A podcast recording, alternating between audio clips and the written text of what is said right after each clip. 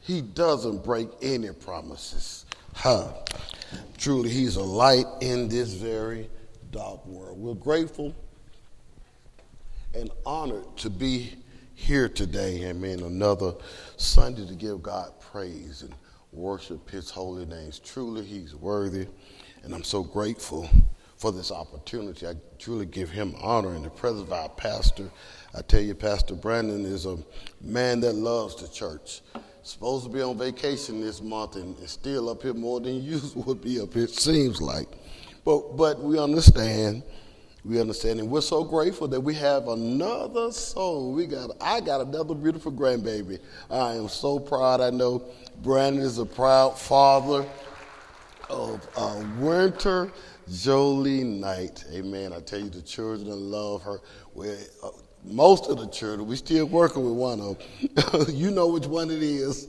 I ain't gonna call no names, but all, but they love, they love the little baby. It, she's just a doll, just precious, and God is just so gracious to continue to bless us in the way that he does. Pardon me.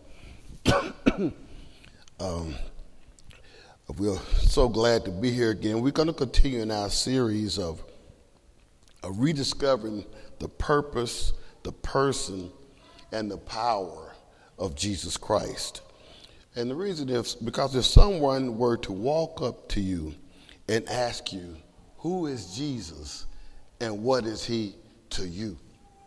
How would you respond to that question? You hear so many times how people say, he's my lawyer in the courtroom. They say, he's my doctor in the sick room. So even he's my friend late in the midnight hour when you need comfort. Jesus is all of those things, but that's what people say. What do you say? What is he and who is he to you? So that's what we've been going over, um, the, who he was as a man, as a person. What was his purpose? Purpose was, to, of course, to establish a church that will still continue to stand even two thousand years. And it says the gates of hell could not prevail against it. So he established the church. He's here too. He came as a person, as a human body that experienced everything that we experience. And today we're going to talk about the power of Jesus. The power of Jesus. Our scripture today is coming from uh, Matthew chapter two, and we're going to start at verse one. Now, after Jesus was born in Bethlehem of Judea, in the days of Herod the king, behold, wise men from the east came to Jerusalem, saying, where is he who was who has been born King of the Jews? For we saw his star when it rose and have come to worship him.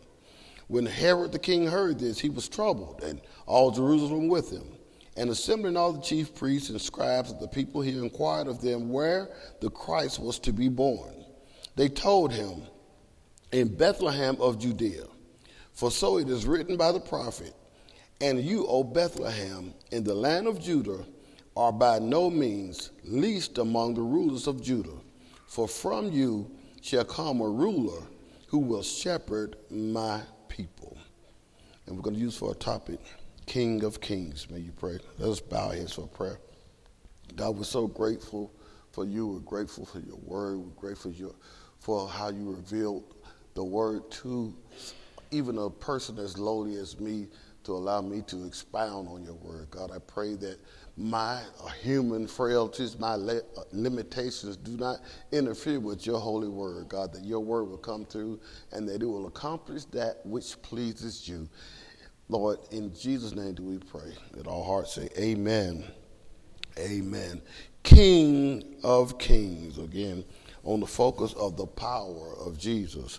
Now, in Merriam-Webster, in the dictionary, there are over nine different definitions of power. And then even out of those nine, there are uh, A, B, and C of some of those nine. So, so many different definitions for power.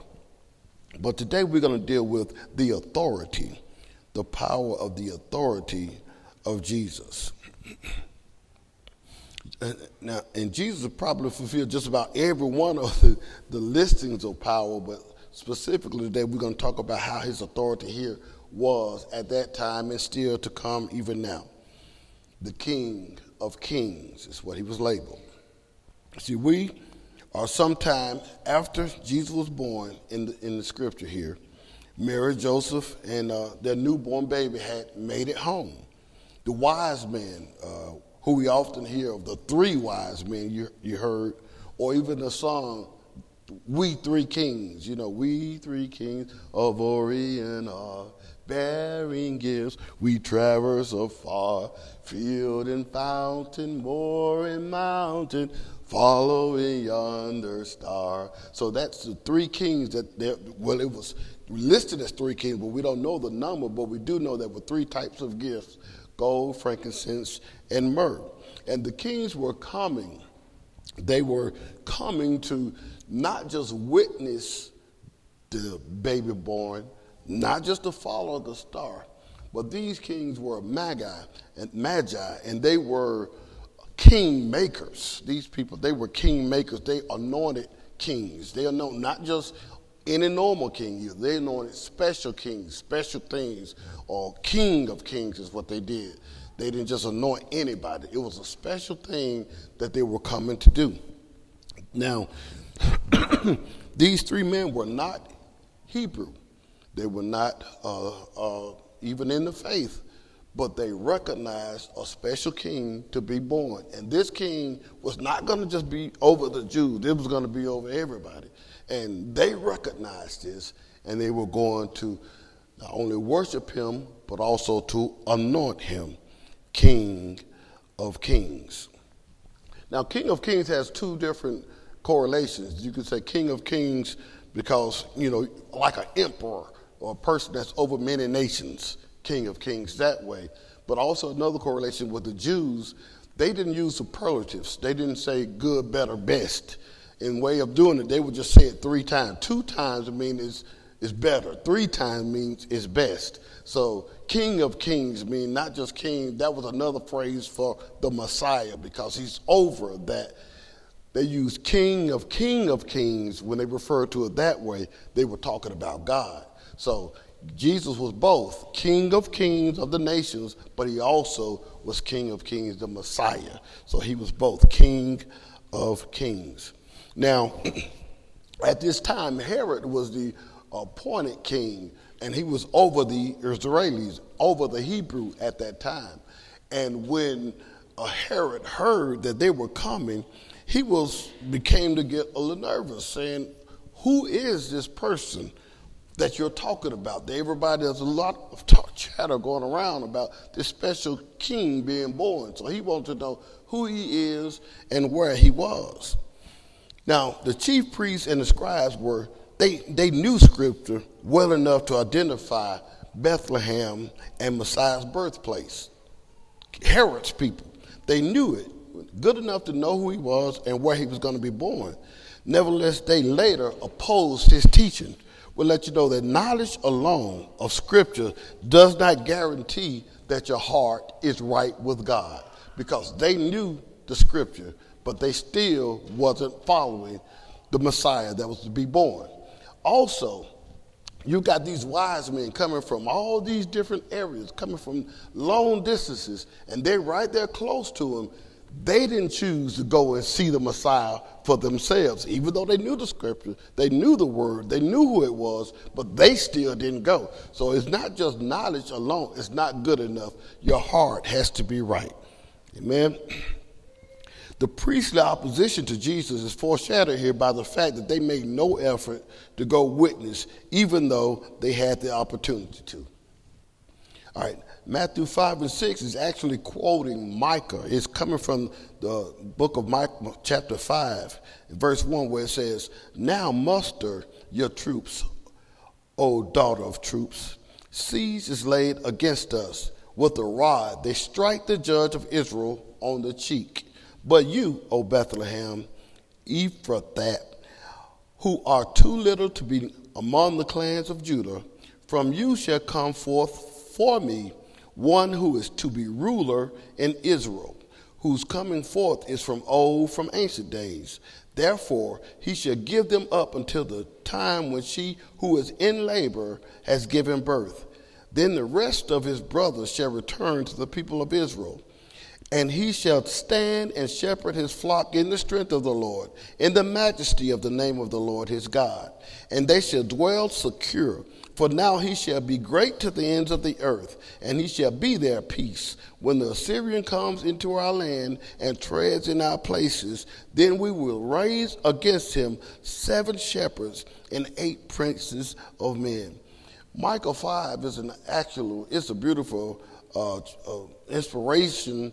No uh, prophecy of Jesus. Matter of fact, when I read that, I hear in my mind, uh, there is power in the name of Jesus to break every chain, break every chain, break every chain, because that's what Michael talks about. He talks about him coming, and then he tells you all the bondages that Jesus is coming to break. So I love reading that and thinking that that's the song that comes out in my mind, is how Jesus has come to break everything. And so that's what Micah was foretelling, that he was going to come. And Matthew used that scripture to decide, to describe uh, the coming of Jesus. And then in chapter, I mean, back, back to chapter two, verse seven, uh, it says, Then Herod summoned the wise men secretly and ascertained from them what time the star had appeared. And he sent them to, Jer- to Bethlehem, saying, Go and search dis- diligently for the child, and when you have found him, bring me word that I too may come and worship him. After listening to the king, they went on their way, and behold, the star that they had seen when it rose went before them until they had come to rest over the place where the child was. When they saw the star, they rejoiced exceedingly with great joy. And going into the house, they saw the child with Mary, his mother, and they fell down and worshiped him. Then opening their treasures, they offered him gifts, gold and frankincense and myrrh. And they warned in a dream not to return to Herod. They departed to their own country by another way. See, Herod was questioning the Magi about the exact time of the star's appearance on the assumption that the, the first star appeared at the time of Jesus' birth. Now, on the basis of this date, he ordered the execution of all male children in Bethlehem, two years and younger. This implies that the Magi's journey was a long and involved great sacrifice. It took them a while to get there, even after they saw the star. And Herod pretended desire to worship the Messiah highlights he his deceitfulness. He didn't want to worship. We all knew what his point was, but he wanted the, the, he was trying to let the Magi now confuse them, make them think that he also wanted to worship him so that they could tell him where Jesus was. And those are the lengths that Herod would go through just to destroy him. Now, that, that wasn't unnatural for Herod. Herod was a terrible person. He killed his own family. He killed brothers, uncles, his own children, if they threatened the throne. Anybody that looked like they might be coming after his throne, he got rid of them. And so that's what he did with these little babies.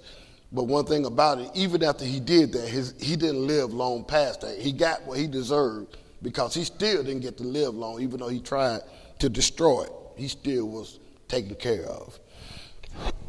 Pardon me.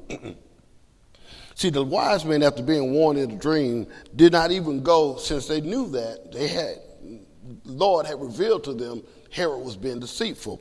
So they didn't go near Herod. They went the complete opposite direction so that they would uh, avoid him. They traveled miles out of the way to avoid his interrogation, because surely if he was willing to kill his family, if he was willing to kill his children, he would do any means necessary to get what he wanted out of them, including killing them if it necessary. So they had God revealed to them to, that that was his purpose, and so they decided to go another way. And we go down to verse thirteen, and it says, Now when they had departed, behold, an angel of the Lord appeared to Joseph in a dream and said, Rise, take the child and his mother, and flee to Egypt, and remain there until I tell you. For Herod is about to search for the child to destroy him. And he rose to took and took the child and his mother by night and departed to Egypt, and remained there until the death of Herod. This was to fulfill what the Lord had spoken by the prophet, Out of Egypt I called my son. See, if, if you notice here, it says Joseph takes the child, not his child, because the angel knew that it was not, that Joseph was not the biological father. So those words were intentional. It said he took the child, and then it says he took the child's mother. So all the reference was to Jesus. It wasn't about Abraham, I mean Joseph. It wasn't about Mary. It was all about Jesus. And so they made, and the angel made it clear that you get them and you get the child and you get them out of town and take them to Egypt. Um, so Joseph was obedient and he did just what he was told because uh, he wanted to, to be fulfilling and do what the Lord said. Pardon me. So we get down to verse sixteen and it says, then Herod, when he saw, excuse me,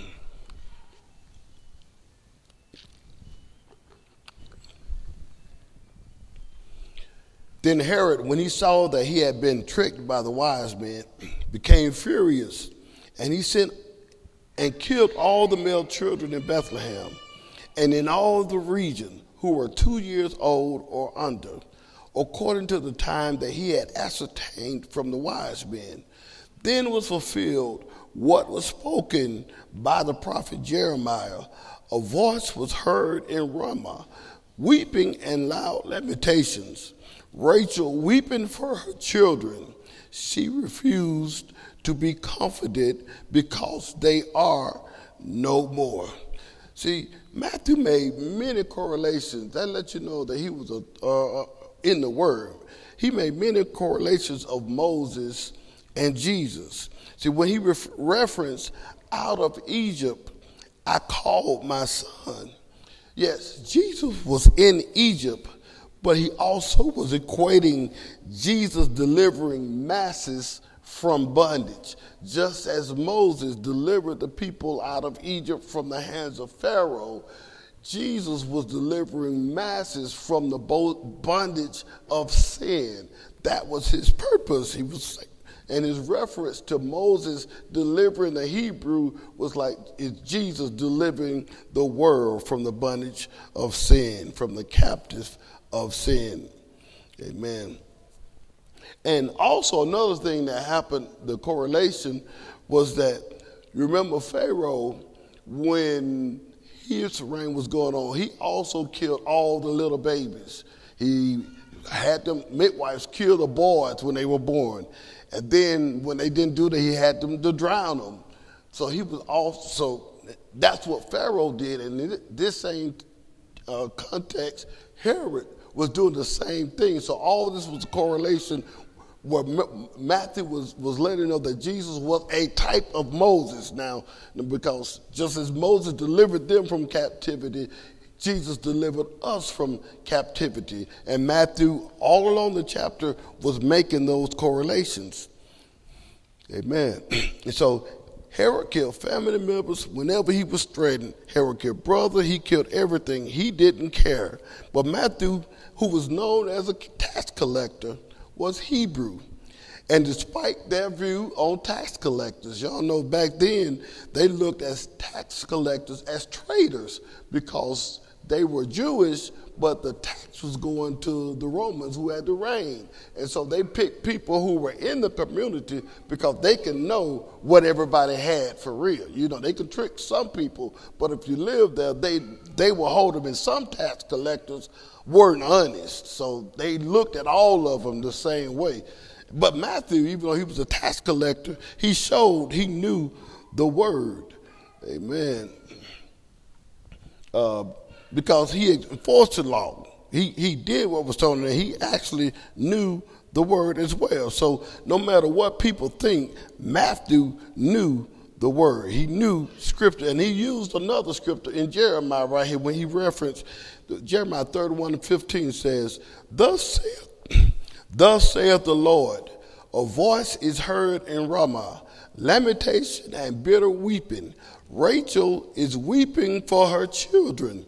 She refuses to be comforted for her children because they are no more. Again, he's using the word this time from the prophet Jeremiah. Now, how Rachel, you know, Rachel was the wife of Jacob, you know, of the founding fathers, Abraham, Isaac, and Jacob. Jacob, who later became Israel, the name Israel, was actually Rachel's husband. And uh, they were sad because they said the, the children would be killed. They were weeping over the children. I would say Rachel weeping, they were saying over the children of Israel. And just like they were weeping then, they're weeping again. But if you follow Jeremiah all the way through, even though he talked about the weeping, he also continued through and said, in the end, there will be joy. In the end, that, so even though at that time, children were being killed, it was a sad time for the people who was witnessing the things that they were doing to the baby boys, taking and killing baby boys two years and under. He still was letting them know that there will be joy because of this one child that's been born. Even though we might be losing some now, joy is on the way because we have a new son who is the King of Kings, and he will reign forever. And it goes on in nineteen... and we're going to be soon through. My voice is going. And verse nineteen, it says, but when Herod died, behold, an angel of the Lord appeared in a dream to Joseph in Egypt, saying, rise, take the child and his mother, and go to the land of Israel. For those who sought the child's life are dead. And he rose and took the child and his mother, and went to the land of Israel. But when he heard that Archelaus was reigning over Judea in place of his father Herod, he was afraid to go there. And being warned in a dream, he withdrew to the district of Galilee. And he went and lived in a city called Nazareth, so that what was spoken by the prophets might be fulfilled, that he would be called a Nazarene. See, one of the last acts of Herod was killing the newborns, but he died soon after. However, Archelaus, who succeeded Herod, was just about as bad as Herod was. He was still, he himself was afraid of losing the throne. So he continued in the same acts that Herod did, killing everybody who threatened his reign. So Joseph left Galilee and moved to Nazareth, where Jesus grew.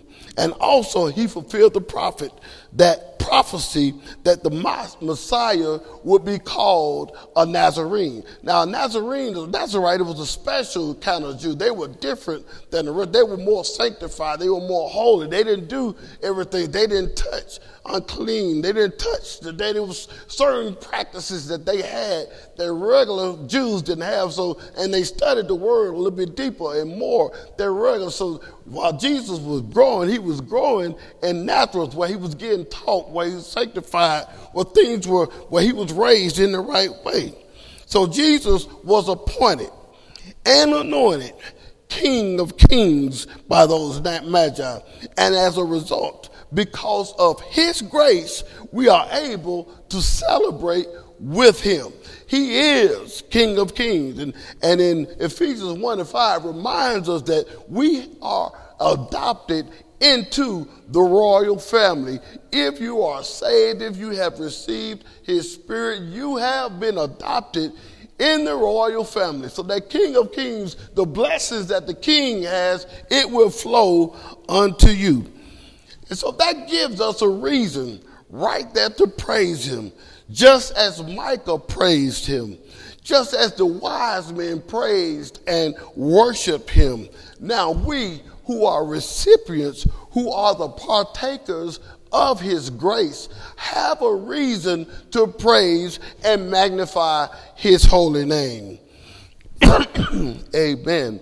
Philippians one and seven, it states, for it is only right for me to feel this way about you all, because I have you in my heart, since both in my imprisonment and in the defense and confirmation of the gospel, you are partakers of grace with me.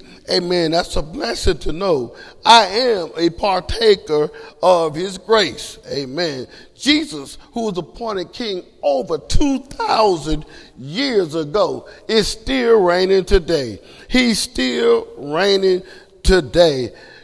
Timothy says, which he will bring about at the proper time, he who is blessed and only sovereign, the King of kings and the Lord of lords. That's Timothy six and fifteen. Revelations let us know that these will wage war against the Lamb, and the Lamb will overcome them, because he is Lord of lords and King of kings. And those who are with him are the called and the chosen and the faithful. It's a blessing to be with him, because we are here because we are called. We are his because we are chosen. And we are his if we'll continue in the faith, and we are faithful. One last scripture says, Roman, this is Revelations nineteen and eleven. It says, and I saw the heaven open, and behold, a white horse, and he who sat on it is called Faithful and True. And in righteousness he judges and wages war. His eyes are a flame of fire, and on his head are many diadems. And he has a name written on him which no one knows except himself. And on his robe and on his thigh he has a name written, King of Kings and Lord of Lords. Truly, Jesus is the King of kings, who is the King of glory, the Lord strong and mighty. Jesus is the King and King. Now, if Micah could praise, if Micah could worship him over seven hundred years before his birth, if Jeremiah over six hundred years before Jesus can talk about and magnify and talk about the joy that is to come when Jesus comes, if they could do it, if the wise man could travel those miles, hundreds of miles just to be in the presence of Jesus, if they can go and worship him, truly we have a reason to praise and magnify the Lord. For he truly is King of kings, and he's still reigning, and we are partakers of his grace. We are here because he is king. We are here because he reigns. We are here because he is Lord. Amen. Amen. We realize that that that, that Jesus went through everything that he went through. But, and in all actuality, it should have been me. It could have been me. It would have been me. Destined for hell, destined for death, destined for the grave, if it wasn't for Jesus. If he didn't forgive my, I would be gone. I would be living. But thank God we have somebody who, who loved us. And because of him, we have everlasting life. Because of him dying on the cross in our stead. He didn't do any sin, had no guile in his heart, didn't do nothing wrong, lived just like we did. But because he gave up his life for us, we got a right to eternity. We got a right to his grace. We got a right to his love. So I'm grateful for that today. I'm grateful to be able to praise him for who he is. Amen. I will love the Lord. I love the Lord. I love, you know, God, Jesus is King of kings. When you go into royalty, people are willing to do things. You know, I, I don't know if you all saw that, but when Uh, the Queen Elizabeth, when she passed, all the many people that were there, and just to be at the for days, just at the in that area, just filled with people weeping and crying all across the world. People, many were weeping and crying because of her loss. And, you know, they would have done so much. They would have sacrificed so much if they could have changed places with her because of their love, for their devotion for her. That's the same way with us. If I had the opportunity to do it instead of it, I would be so willing. People are willing to do so much for him. Millions are willing to die. Millions are willing to sacrifice for him. But what he did, he stood there and died so we wouldn't have to. He stood there and died so millions would be saved. He stood there and died so millions would be delivered. So we got a grace. We got it. It knowing who Jesus is, knowing what he did, and knowing that he did it for me. You know, when you got somebody with that much royalty, I talked about Queen Elizabeth with that much royalty, but if she would take the time and just touch one of those people's hands, just imagine how they would have felt, you know, just to be in his presence. Think about it. When we get to see, touch his hand, but not only that, every now and then, his spirit just lets me know that he's still with me. You know, every now and then, he just lets me know that, that I'm on the right path, that he lets me know that I'm on the right track. That's a blessing. To let the King of Kings speak to you is a blessing. So we've got a reason, we've got a right to praise and magnify our Lord, our King of Kings, for truly Jesus is the King of glory. Let us pray.